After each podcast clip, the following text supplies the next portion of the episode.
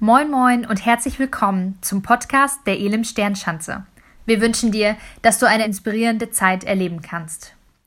Amen. I love my church. Teil 2. Herzlich willkommen. Schön, dass du da bist, schön, dass ihr da seid. Und ähm, heute starten unsere Crews ins, in unser neues Semester. Heute starten einige, in der Woche starten neue. Und ich bin total begeistert, dass wir mit so vielen über 30 Crews an den Start gehen konnten und Platz haben für viele, viele Menschen. Und es haben sich über 160 Menschen angemeldet und 55 Leiter äh, und Co-Leiter zusammen, Captains und Co-Captains, leiten diese Crews. Und ich bin echt gespannt, was uns in den nächsten vier Monate ähm, erwartet. Wir ähm, haben gesagt, dass bei uns die Kirche zu Hause stattfindet. Die Kirche, sie lebt, sie findet statt. Viele Methoden müssen wir gerade überdenken und verändern. Und das ist ein Teil der ganzen Kirchengeschichte.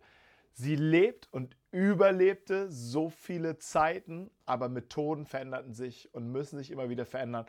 Und unser Motto in diesen Tagen ist Kirche zu Hause. Kirche findet in den Crews statt. Das sind die Orte, die wir gerade bauen. Wenn du noch keine Crew hast, es ist noch nicht zu spät. Geh auf unsere Homepage, melde dich an ähm, und finde eine Crew, die zeitlich passt, die inhaltlich passt und vielleicht vom Ort passt. Hey, ich möchte mit dir in, ähm, über, in diesen Tagen über die Gemeinde sprechen. I love my church. Ich liebe sie, ich habe es letzte Woche schon gesagt. Ein Aspekt ist, dass sie vom Wesen her in der Lage ist, innerlich stabil zu bleiben und nach außen sich immer wieder zu transformieren. Das ist spannend. Und wenn sie, wenn die Kirche in diesem Prozess bleibt, dann ist sie immer relevant für Menschen, dann ist sie immer relevant für diese Welt, dann ist sie immer re relevant für äh, das Herz Gottes. Tut sie es nicht, bleibt sie stecken in ihren Traditionen und in Liturgien, dann wird sie eingehen. Und wir haben viele Häuser, Kirchenhäuser, die sind leer. Und ich glaube, weil genau das verpasst wurde. Und jetzt, wer hätte das gedacht, sind wir herausgefordert, als junge, moderne Kirche, wir sind noch gar nicht so alt, aber uns schon jetzt neu zu überdenken. Ganz persönlich denke ich, hey, wie wunderbar ist das, was für eine großartige Chance. Und ich möchte mit euch über die, die Kirche sprechen, über das Wesen der Gemeinde sprechen. Und ähm, Pastor Rick Warren ähm, schreibt in seinem Buch Kirche mit Vision, ein, ein Buch für Leiter und Pastoren, äh, schreibt er über fünf Wesenszüge der Gemeinde. Also fünf Merkmale, die in dem Leben der einer Kirche aktiv sein muss. Und da geht es einmal um die Anbetung, um die Ehre Gottes.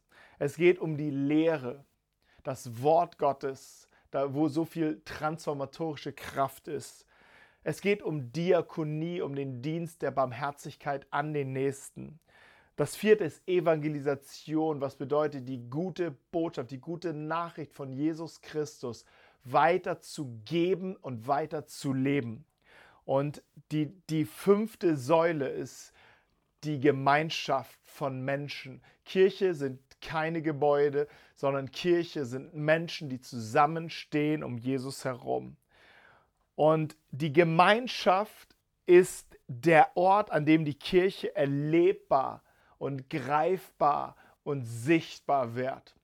Die Gemeinschaft, wo auch immer sie stattfindet, und bei uns findet sie in den Crews gerade statt, bei uns findet sie zu Hause statt, aber dort ist Kirche. Und ich glaube, das ist ein ganz, ganz besonderes Geschenk. Und diese Gemeinschaft, sie hat ein ganz besonderes Ziel. Nämlich, dass die einzelnen Menschen in ihrem Vertrauen und ihrem Glauben in Gott wachsen und in ihrem Wesen und ihrem Charakter Jesus ähnlicher werden. Also echte Veränderung erleben. Und in diese Gemeinschaft hat Gott etwas ganz Besonderes hineingelegt, eine besondere Gabe. Eigentlich sind viele Gaben in diese Gemeinschaft gelegt und sie sind dazu da, dass wir einander dienen. Aber ich möchte über eine ganz besondere Gabe sprechen. Und ich habe sie entdeckt in Römer 15, Vers 14. Ich hatte letztens den Auftrag, äh, über diese Bibelstelle zu predigen. Und dann ist mir das so sehr hängen geblieben und jetzt in unserem Kontext ist mir das einfach nochmal so in den Sinn gekommen. Ähm, 5, Römer 15, Vers 14, ich bin aber, meine Brüder, auch selbst im Blick auf euch überzeugt, dass auch ihr selbst voller Güte seid, erfüllt mit aller Erkenntnis, fähig auch einander zu ermahnen.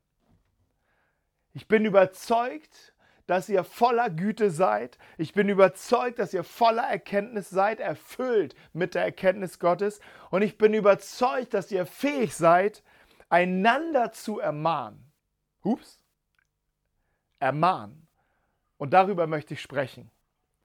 Vielleicht nicht sexy vom, vom Wort. Ich weiß nicht, was du, was bei dir hoch, hochsteigt, wenn du denkst, ermahnen und Ermahnung. Aber ich habe in meinem, in, meiner, in meinem Rückblick von meinen 20 Jahren, in denen ich jetzt unterwegs bin, oder 22 Jahren mit Jesus, und auch im Studium des Wortes und des Textes etwas festgestellt und, und eine, eine These aufgestellt, die, die mich bewegt hat. Und die heißt, um in meinem Glauben und in meinem Vertrauen in Gott zu wachsen, brauche ich die Gabe der Ermahnung in meinem Leben und dazu brauche ich Jesus in dir. Denn die Gabe der Ermahnung, sie kommt aus dir und aus Menschen, denen ich vertraue. Aber wesentlich ist, ich muss sicher sein, dass Jesus in dir ist. Und die Verantwortung, dass diese Gabe der Ermahnung wirklich Raum bekommt und in meinem Leben wirkt und in mein Leben ankommt, diese Verantwortung liegt nicht bei dem, der vielleicht etwas in mir sieht, sondern in mir selbst. Und die Verantwortung ist, dass ich mein, mich immer wieder verletzlich mache und immer mich wieder öffne, um diese Gabe zu empfangen. Und ich möchte diese Gabe mit dir entdecken. Es ist eine Herausforderung. Ermahnung im kirchlichen Kontext ist eine, eine wirklich absolut herausfordernde herausforderndes Thema. Wir brauchen die Ermahnung, die, die äh, das Neue Testament spricht im Kontext über die Lehre der Gemeinde sehr viel, sehr zentral über diese Gabe der Ermahnung. Und wie gesagt, ich brauche sie auch, um in meinem Glauben zu wachsen. Aber dann ähm, lese ich Studien, zum Beispiel von Tobias Feix, warum ich nicht mehr glaube, oder das Folgebuch dazu, wie wir mündig glauben können. Und gerade dort an, analysiert er, wie, wie Menschen, junge Menschen, ältere Menschen, wie sie vom, vom Glauben, wo sie gesagt haben, ich will mit dem Glauben nichts mehr zu tun haben. Und ein großes, eine große Thematik, die er aufmacht, ist, dass ähm, ich würde mal sagen, die Gabe der Ermahnung einfach mit einem falschen Ziel, mit einem falschen Zweck und mit einer falschen Herzenshaltung angewandt wurde und viel kaputt ging in das Leben, in dem Leben von Mensch, von einem Menschen, der einfach Fragen hatte, der Zweifel hatte, der, der ähm, vielleicht ähm, hinterfragt hat. Und all das muss sein und all das muss Raum haben, auch in der Kirche. Und das darf nicht übergebügelt werden. Aber ich möchte darum mit euch entdecken, hey, wie kann diese Gabe denn wirklich zum, zum Segen für uns sein und wie, kann sie, wie können wir sie umarmen und willkommen heißen in unseren Crews, in, unser, in unserem Miteinander, in unserem, ähm, in unserem Zusammensein.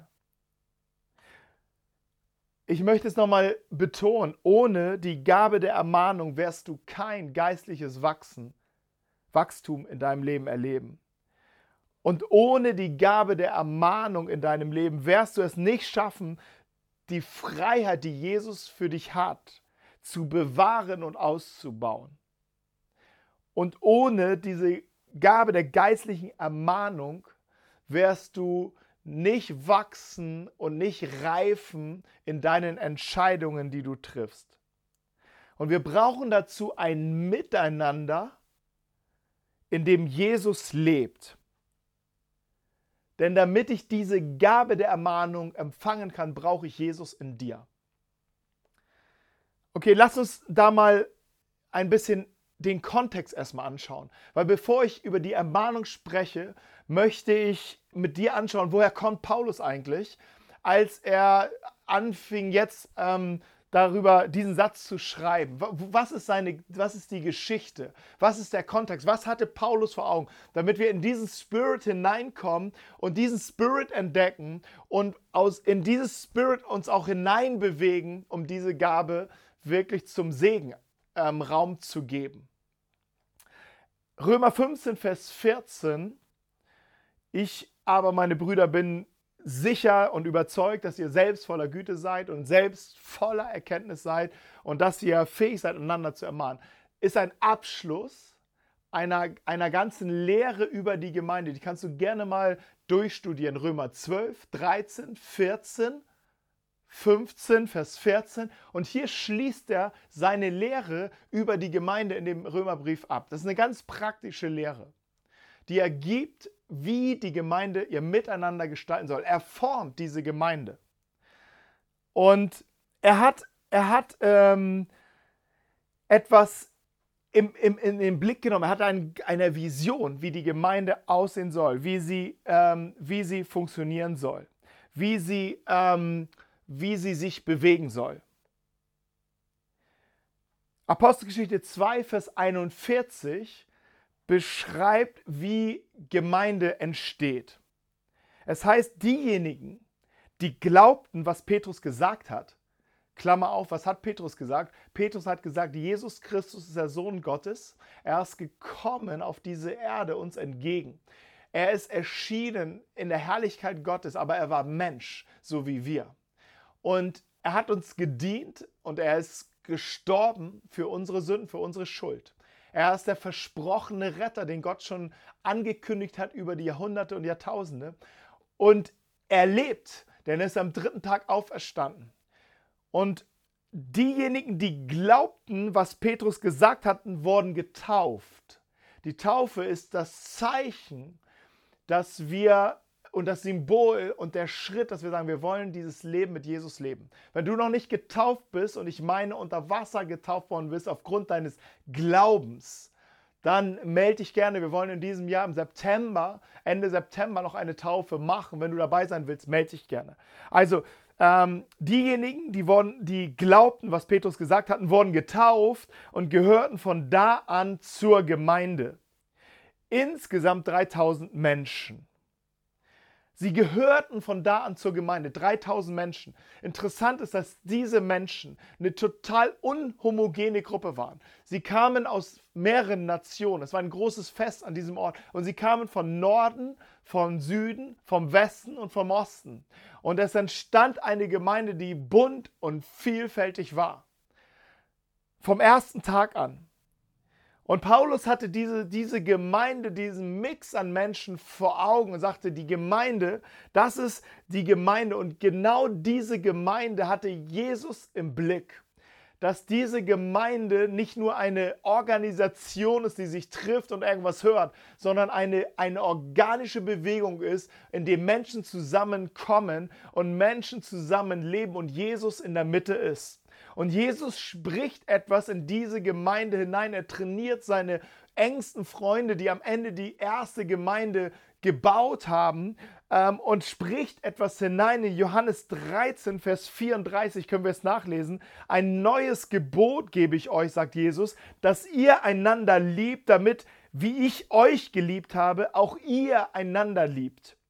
Daran werden alle erkennen, dass ihr meine Jünger seid, wenn ihr Liebe untereinander habt.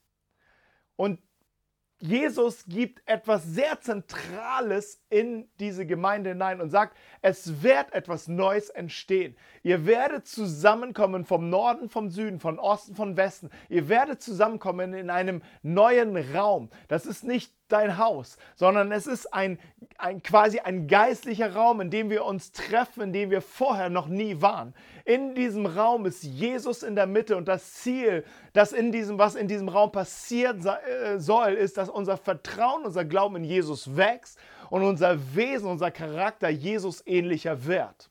Und das, das Entscheidende ist, die entscheidende Dynamik ist die Liebe Gottes unter uns.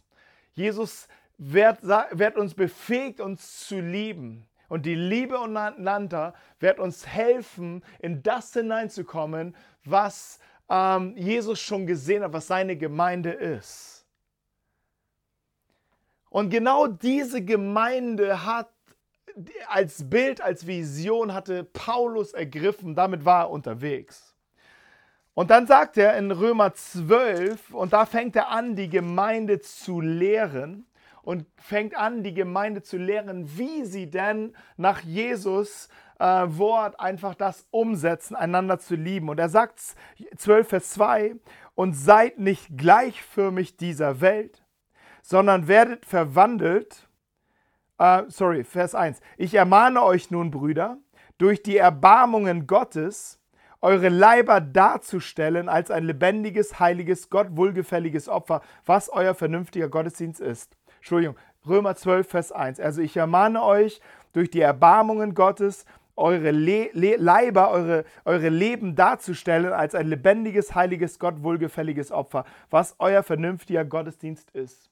Was Paulus hier einleitet ist, wisst ihr, was Gott ist? Also er führt sie ein und in einen wahren, echten Gottesdienst. Gottesdienst ist nicht das, was du unter, am, am Sonntag sonst vielleicht erlebt hast im Delphi, im 13. Stock, im Terrace Hill, sondern ähm, Gottesdienst ist ein inneres Commitment zu der Gemeinde, zu den Menschen, mit, mit, dem, zu, mit denen Gott mich zusammenstellt. Nicht die ich ausgesucht habe, sondern mit denen Gott mich zusammenstellt, wie eine neue Familie. Ich committe mich als ein äh, und gebe mein, mein Leben hin. Das ist etwas, ähm, wo, wo jetzt ähm, Paulus anfängt, die Gemeinde zu formen und sagt, hey, ihr, ihr lebt nicht nur für euch selbst, sondern in eurem Leben ist etwas Neues hineingekommen durch Jesus.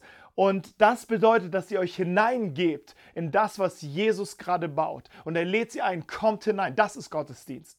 Hey, darum sagen wir auch, was ihr in den, in den Crews erlebt, das ist, das ist ein Ort des Gottesdienstes, weil ihr kommt zusammen und es ist die Herzenshaltung, zu der Paulus dich und mich immer wieder ausruft und sagt, committet euch einander, committet euch einander. Ähm, und wenn dieses Commitment fehlt, dann, dann sind wir wie abgetrennt von etwas, was er, wo er in Römer 12, Vers 5 drüber spricht und sagt, so sind wir, die vielen, wie ein Leib in Christus einzeln aber Glieder voneinander. Er sagt, wir sind ein Leib, so sind wir zusammengestellt. Wenn ich aber nicht committed bin, bin ich nicht Teil von dieser Gemeinschaft und habe auch nicht, empfange auch nicht das, was in dieser Gemeinschaft, was Gott in diese Gemeinschaft hineingelegt hat. Und dann fängt er an, diese Gemeinschaft zu beschreiben, wie sie lebt. In Römer 12, Vers 10, in der Bruderliebe, seid herzlich zueinander.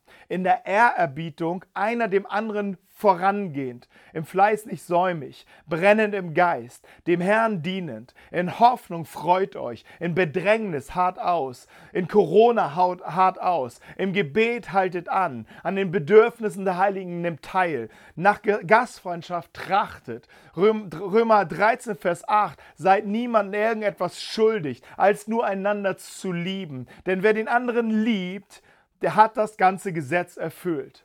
Hey, in diesem ganzen Kontext, und das begegnet dir von Römer 12, es fängt an mit, gib dein Leben dort rein, werd ein Teil davon, was Gott für dich vorbereitet hat, um das zu empfangen, um das zu leben, was Gott auch für dich hat. Du brauchst den anderen dazu und dann dann knetet er und formt die Gemeinde und sagt letztendlich, ähm, sei, liebt einander und, und legt das Jesu-Wort aus endet mit Römer 15, Vers 14 und sagt, ich aber, meine Brüder, auch selbst im Blick auf, bin im, äh, im Blick auf euch überzeugt, dass auch ihr selbst voller Güte seid, erfüllt mit aller Erkenntnis, fähig, auch einander zu ermahnen. Und er sagt, hey, ähm, das lehre ich euch und jetzt spreche ich euch hinein, ihr seid dazu fähig, ihr habt die Erkenntnis, ihr seid erfüllt damit, ihr seid fähig, auch einander zu ermahnen.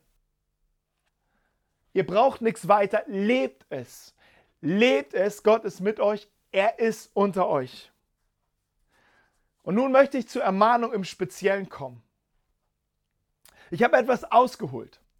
Ich habe etwas ausgeholt, damit wir, damit, wir auf den, damit wir verstehen, in welchem Kontext hat Paulus das hier eingebunden, weil das wichtig ist. Wenn wir nicht in diesem Kontext unterwegs sind, dann wird die Ermahnung uns knechten, wird die Ermahnung uns, uns knüppeln, dann wird die Ermahnung uns wehtun und verletzen, dann wird die Ermahnung dominieren und zu, für Machtmissbrauch angewandt werden. Wir brauchen diesen Kontext. Also was bedeutet Ermahnung, wenn ich jetzt nur diesen Begriff Ermahnung herausziehe? Was bedeutet der in der Bibel? Ermahnen in seiner, in seiner ursprünglichen Form meint zurechtweisen, warnen, hier ist jemand auf dem falschen Weg, warnen, einwirken auf den anderen. Ermahnen meint aber auch bitten, dringlich bitten, aufrufen. Biblische Ermahnung findet auch in, im Kontext von, von Predigt zum Beispiel statt. Ermahnung ist aber auch trösten, ermutigen, stärken. Was für ein Ziel steckt hinter der Ermahnung? Warum ermahnst du? Es gibt ein wunderbares Buch für, für Eltern, ähm, Liebe mit Vision. Und es geht darum, wie prägen wir unsere Kinder und wie erziehen wir unsere Kinder. Und Ermahnung als, äh, ist da ja ein ganz wesentlicher Teil. Aber es fängt damit an, wenn du keine Vision für deine Kinder hast, wo erziehst du sie denn hin? Dann erziehst du sie nur dahingehend, dass sie heute funktionieren. Aber sie leben nicht für heute, sondern für morgen. Und dein Job als Eltern ist es, sie fit zu machen für morgen.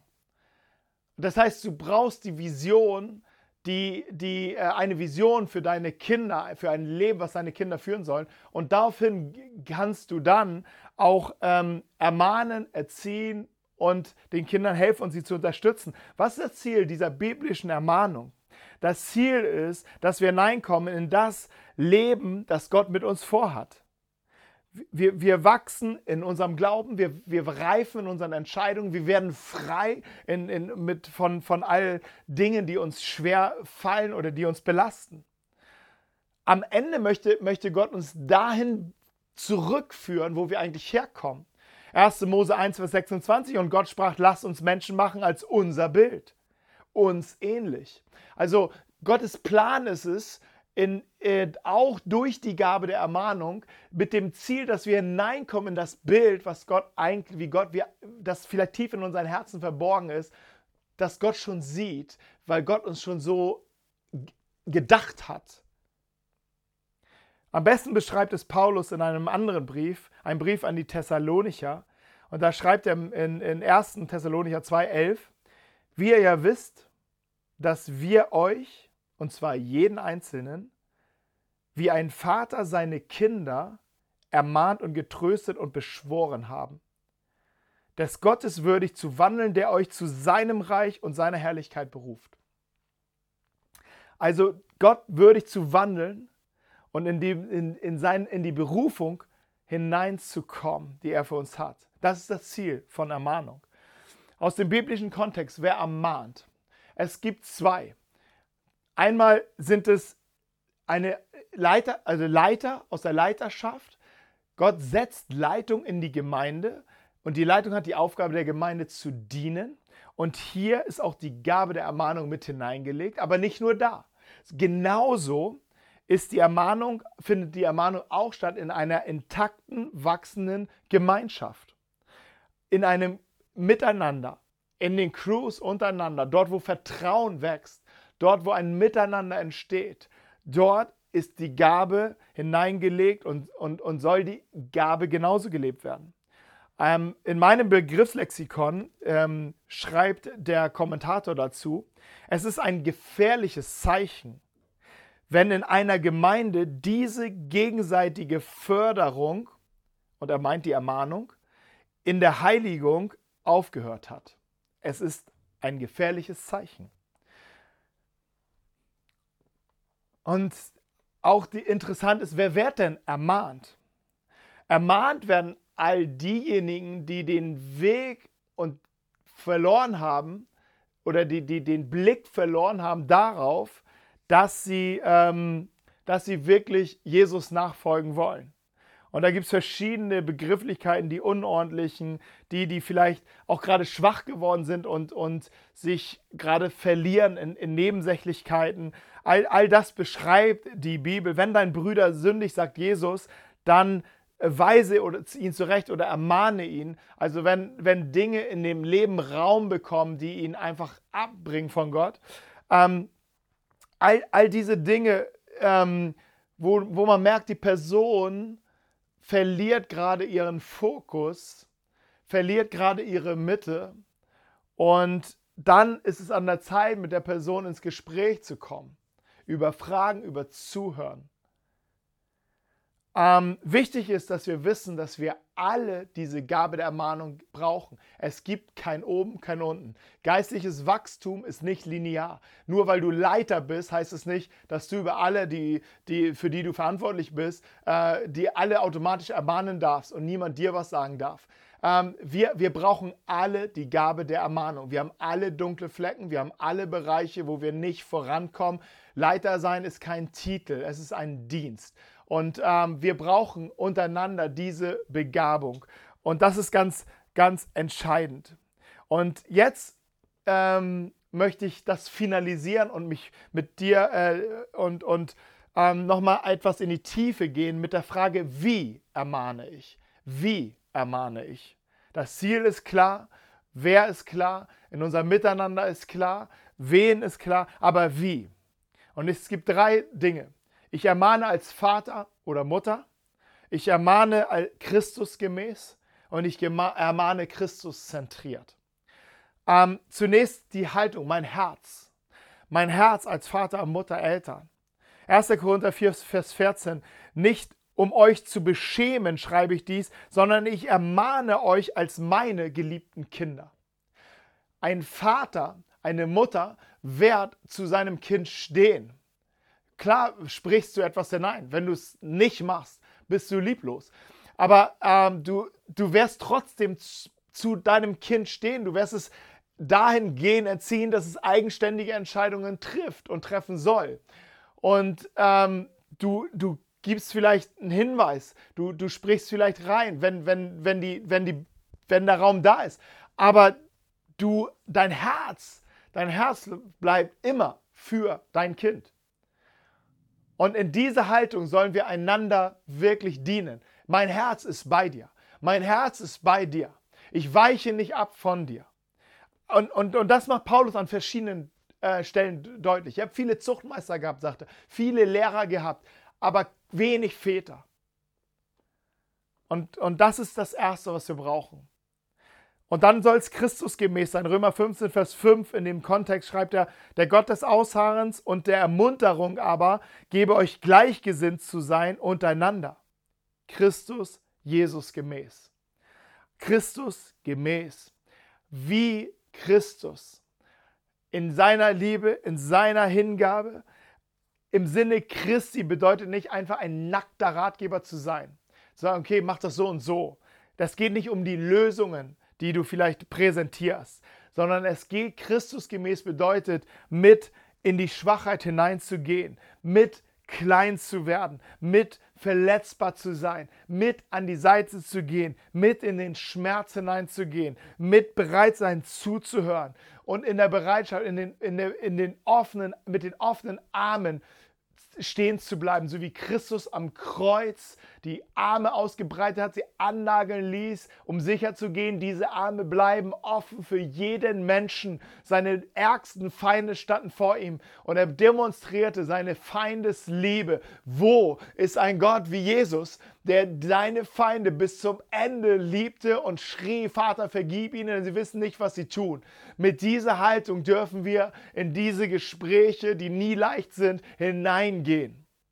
Es bedeutet nicht, dass wir nicht klar sind. Es bedeutet nicht, dass wir ähm, klare, ähm, eine Klarheit in uns haben. Aber unsere Haltung geht erstmal mit hinein an den Punkt, wo die einzelnen Personen sind, weil Jesus schon da ist.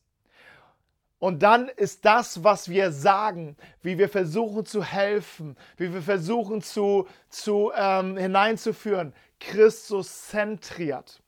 Im ersten Korintherbrief, im zweiten Kapitel beschreibt Paulus das Wesen seiner Predigt, eine hochintellektuelle Hörerschaft und er sagt, ich habe nichts anderes unter euch gewusst als eins, nämlich Jesus Christus und ihn als gekreuzigt ihn als gekreuzigt, Jesus gestorben für dich, Jesus auferstanden da ist und er sagte, hey, das ist der Punkt des Evangeliums. Und alles, was wir sagen, wo wir Menschen hinführen, gerade Menschen, die Schwierigkeiten haben, die Kämpfe haben, sie müssen an diesen Ort. Es reicht nicht, ähm, schlaf mal aus, mach mal dies oder sonst irgendwas. Kann manchmal ein guter Tipp sein aber im Wesen muss es Christus zentriert sein. Am, am, dort, denn dort ist der Ort der Freiheit, dort ist der Ort der Gnade, dort ist der Ort des Neuanfangs, dort ist der Ort des Überwindens, am Kreuz von Golgatha. Und wir müssen die Menschen dorthin führen. Manchmal geben wir Ratschläge, beste Ratschläge, wie wir wie lebe dein Leben besser, irgendwelche ähm, zitieren irgendwelche Blogs. Aber Paulus hat es nicht so gemacht, sagt er, Christus zentriert. Ich habe nichts anderes gewusst, als es eng wurde, als Jesus und den als gekreuzigt. Und Paulus wusste viel, er war sehr intellektuell. Aber er, er, er, er reduzierte das und sagte, damit meine Predigt und meine Rede oder meine Ermahnung nicht in überredenden Worten der Weisheit, sondern in Erweisung des Geistes und der Kraft geschieht, damit euer Glaube nicht auf Menschenweisheit, sondern auf Gottes Kraft beruht. Und wenn wir Christus zentriert denken, beten und arbeiten und reden, dann erwarten wir die Kraft Gottes in, jede, in jedem Gespräch. Wie geschieht Ermahnung? Aus dem Herz eines Vaters, Christus gemäß und Christus zentriert. Ich brauche die Ergabe der Ermahnung in meinem Leben. Ich brauche sie unbedingt. Und es liegt an mir, mein Leben immer wieder zu öffnen und Menschen hineinsprechen zu lassen, Menschen hineinreden zu lassen, Menschen hineinnehmen zu lassen. Ich wünsche dir diese Gnade. Hey, du musst dich nicht vor deiner ganzen Crew öffnen, aber vielleicht ist einer dabei, wo du sagst, hey, ich, ich möchte dir ein Mandat geben, ich möchte, dass du in mein Leben hineinsprichst. Ich möchte, dass du mein Leben reflektierst. Ich lebe das, ich suche immer wieder die Menschen. Und ich weiß, ohne diese Gaben wäre ich nicht da, wo ich jetzt bin. Und ich möchte auch diese Gabe leben in das Leben von anderen. Und ich suche meine Liebe zu dir. Ich suche Christus gemäß zu sein und ich suche die Christuszentriertheit. Und abschließend möchte ich eins sagen. Einige sagen, hey, aber Jesus, der hat doch ganz klar gesprochen. Hey, der, der hat doch gesagt zu, zu Petrus, als Petrus irgendwie eine nicht gute Idee hatte, so richtig menschlich drauf war, sagte er, hey, geh hinweg von mir, Satan. Hey, guck mal, klarer kann man doch nicht sein. Das war mal eine Ermahnung. Oder vielleicht denkst du auch an Jesus, der in den Tempel gegangen ist und dort mal Rambazamba gemacht hat, weil er und, und die Leute mit der Peitsche rausgeschmissen hat. Das war Jesus. Und geschrien hat und gesagt hat: Mein Vater hat dieses Haus zu einem Gebetshaus gemacht. Ihr habt eine Räuberhöhle gemacht. Und, ähm, und mit, vollem, mit vollem heiligen Zorn schmiss er die Leute raus. Er: Ey, Kurve, der hat sie mal ermahnt ist richtig, Jesus hat ermahnt. Es war, diese Gabe hat er erlebt. Jesus war aber im gleichen Moment bereit, für jeden Einzelnen zu sterben. Für jeden Einzelnen war Jesus bereit, ans, ans Kreuz zu gehen. Und hier kommt es, seine, seine Bereitschaft. Wenn wir ähm, die Bereitschaft zu ermahnen oder die Gabe der Ermahnung kommt aus dieser tiefen Liebe, aus diesem tiefsten Bewusstsein, ich stehe zu dir, ich will, ich will, ich will, dass du weiterkommst. Ich will, dass du den nächsten Schritt gehen kannst. Ich will, dass du frei wirst. Ich will, dass du einen Durchbruch erlebst. Und es sind einige unter uns in den Crews, die brauchen einen Durchbruch. Die brauchen Gnade Gottes. Die, die, die können nicht lange mehr rumzappeln. Die brauchen wirklich e, ein, etwas, etwas Neues. Und Jesus hat das für sie. Und lasst uns zusammen das Suchen füreinander. Gott segne dich und hab eine wunderbare Crew, hab eine wunderbare Woche. Wir sehen uns. Ciao, ciao. Wir hoffen, dass dir die Predigt weitergeholfen hat. Für alle weiteren Infos schau dich einfach online unter elimsternschanze.de auf unserer Webseite um und folge uns auf Instagram. Wir wünschen dir noch eine geniale Woche.